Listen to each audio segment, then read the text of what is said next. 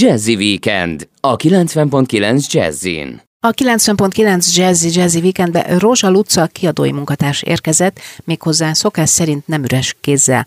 Könyvújdonságoknál a javából jó szemezgetni a repertoárból. Hát, ha még egy kis ízelítőt is kaphatunk a tartalmakból, ma mit ajánlasz nekünk? Szia Luca, jó reggelt! Jó reggelt kívánok én is a kedves hallgatóknak, köszönöm én is, hogy itt lehetek. Hát több könyvet is hoztam ma, kezdeném rögtön talán az elsővel, ami egy kicsit komolyabb hangvételű, még ha krimi is. Ez Volker Kucsernek a Halála mulatóban című könyve. Ez a Gereon Rád sorozatnak egyébként a negyedik része, de nem kell ettől megijedni, mert a kötetük önmagukban is teljesen jól értelmezhetők és különálló történetek.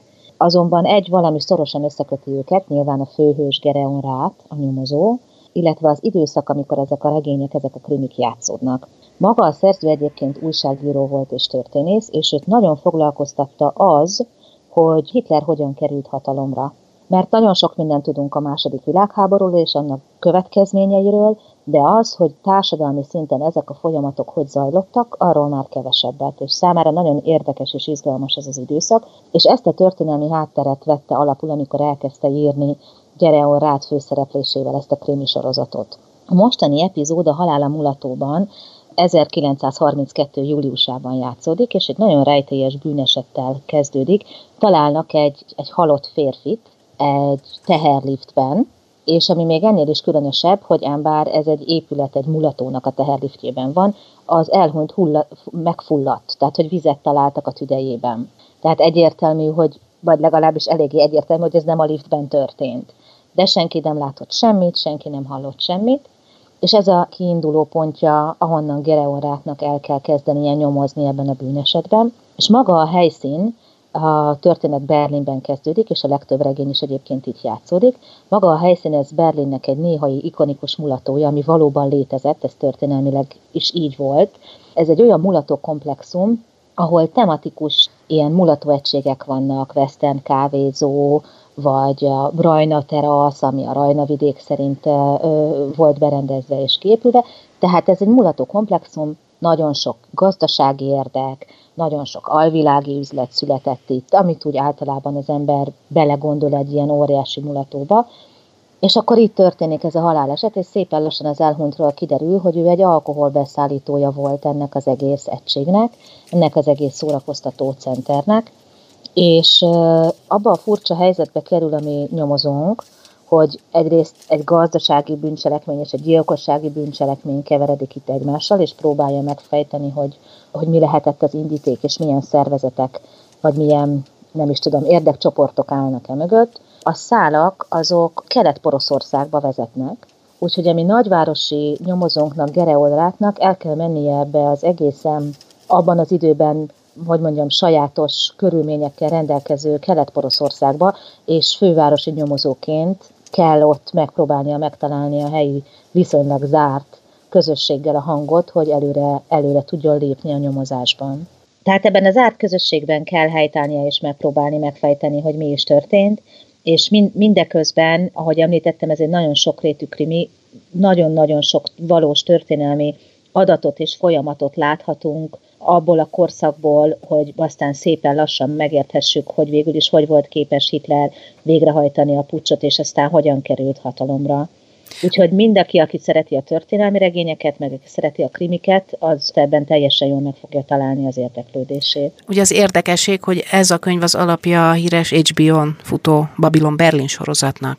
Igen, ez így van, és az évadok rendszerint úgy lépnek előre, ahogy a regények is egymás után következnek ugye az idővel, tehát a történelmi idővel megegyezően, de természetesen mivel egy, mivel egy filmadaptációról van szó, ez, ugye ez egy másik művészeti nyelv, ezért több ponton eltér a könyvtől, úgyhogy ha párhuzamba kéne állítani őket, akkor azt mondanám, hogy ez a kétféle univerzum egymás mellett létezik. A film is feldolgozza egy bizonyos módon ezt a történelmi korszakot és ezeket a bűneseteket, és nyilván a könyv is, a könyv, mivel ez könyv, több lehetősége van a részletesebb bemutatásra, a film, mivel film talán jobban érzékelteti ennek a korszaknak az atmoszféráját, és a jellegét, és könnyebben ad bepillantást abba, hogy milyen lehetett akkor is ott élni, és milyen életet élhetett akkor ott egy ember, vagy egy nő, mert hogy a női főszereplő is nagyon fontos mind a filmben, mind a regényben.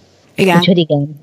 Két teljesen eltérő műfaj, azonban az ember azért mindig összeszokta hasonlítani, hogyha olvas is egy regényt, meg megnézi az, az alapján készült filmet, akkor mindig eldönti, hogy hát nekem azért mondjuk a könyv jobban tetszett. Ez biztos most is így lesz. Igen. Mi van még? Hát a következő az egy nagyon friss megjelenésű könyv, egy eh, Emma Stonex nevű írónő írta, aki egy angol írónő. Álnéven már több könyve is megjelent, de a saját nevén ez az első mű, ennek a címe a Torony őre. Ő egyébként eh, egy kiadói szerkesztő, szerkesztőként dolgozott egy kiadóban, mielőtt teljesen csak az írással kezdett foglalkozni és ennek a regénynek nagyon az a sajátja, vagy az a nagyon érdekes benne, hogy ez egy valós eseményen alapuló történetet dolgoz fel, ugyanis 1900-ban, decemberben a külső hebridák egyik szigetében, ami csak egy világító torony van rajta, és semmi más, tehát ez egy szikla, amin egy virágító torony van, még csak sziget sincs, csak egy szikla és a hozzátartozó múló. Eltűnt három toronyőr a világító toronyból és ez annyira elevenen él azon a környéken, hogy ez Skóciában a, a közös emlékezet része volt. És ezt a közös emléket kezdte el kutatni Emma Stonex, és aztán próbálta megírni és a regényben rekonstruálni, hogy mi is történhetett. Annyit változtatott rajta, hogy átemelte a 70-es évekbe a történetet, hogy kicsit talán közelebb tudja hozni, és nagyon izgalmasan kezdődik a regény, mert hogy akkor ezek szerint 1972. szilveszter éjjelén közeledik egy, egy hajó, ami élelmiszert és a, a váltás munkatársokat hozza a toronyba, és minek utána ez csak egy szikla, ezért a kikötéshez is segítség kellene, hogy jöjjenek, de hát nem jön senki nekik segíteni kikötni. Amikor nagy nehezen partra szállnak, akkor azzal szembesülnek, hogy a világító torony belülről be van zárva, amikor nagy nehezen bejutnak a világító toronyba, akkor meglátják, hogy három főre, mert hogy három fős a világító torony személyzete meg van terítve, hogy 8.45-kor az összes óra megállt, mindegyik este 8 óra 45 percet mutat, és megnézik a naplót, a világító torony naplóját, amiben azt írták, hogy hatalmas nagy vihar van a világító torony körül, pedig egész héten nagyon nyugodt volt a tenger és az idő, és írnak még egy ismeretlen látogatóról is a naplóban, viszont a szárazföldön nem tudnak senkiről, aki a világító toronyhoz ment volna. És nincsen egyik világító toronyőr sem meg, mindhárman eltűntek. Nem tudni senkiről semmit. És akkor nagyjából 20 évvel később, amikor történik ez a gyanús bűneset, aminek végül nem lett, nem tudta a rendőrség felgöngyölíteni, hogy mi is történhetett, voltak persze elméletek arra, hogy mind elmentek új életet kezdeni, vagy mind belefulladtak a tengerbe, és egyéb, egyéb plegykák, vagy kinek mi volt az elképzelése. De aztán 20 évvel később egy, egy újságíró, aki egyben író is, föl akarja göngyölíteni, hogy mi is történt akkor ott abban a világító toronyban mi történt ezzel a három emberrel, és megkeresi a torony őrök özvegyeit. Ugye, mint ugye, ha úgy tetszik, első forrást, akihez lehet fordulni. Igen. Hogy megismerje az ő helyzetüket, megismerje a toronyőröket, és megpróbáljon rájönni, hogy mi történhetett. És az egész nagyon izgalmas történet, ezt a nyomozást és ezt a történetet mutatja be, hogy tényleg mi is történhetett ezzel a három toronyőrrel, és mi lehetett az eltűnésüknek, ennek a misztikus eltűnésének az oka.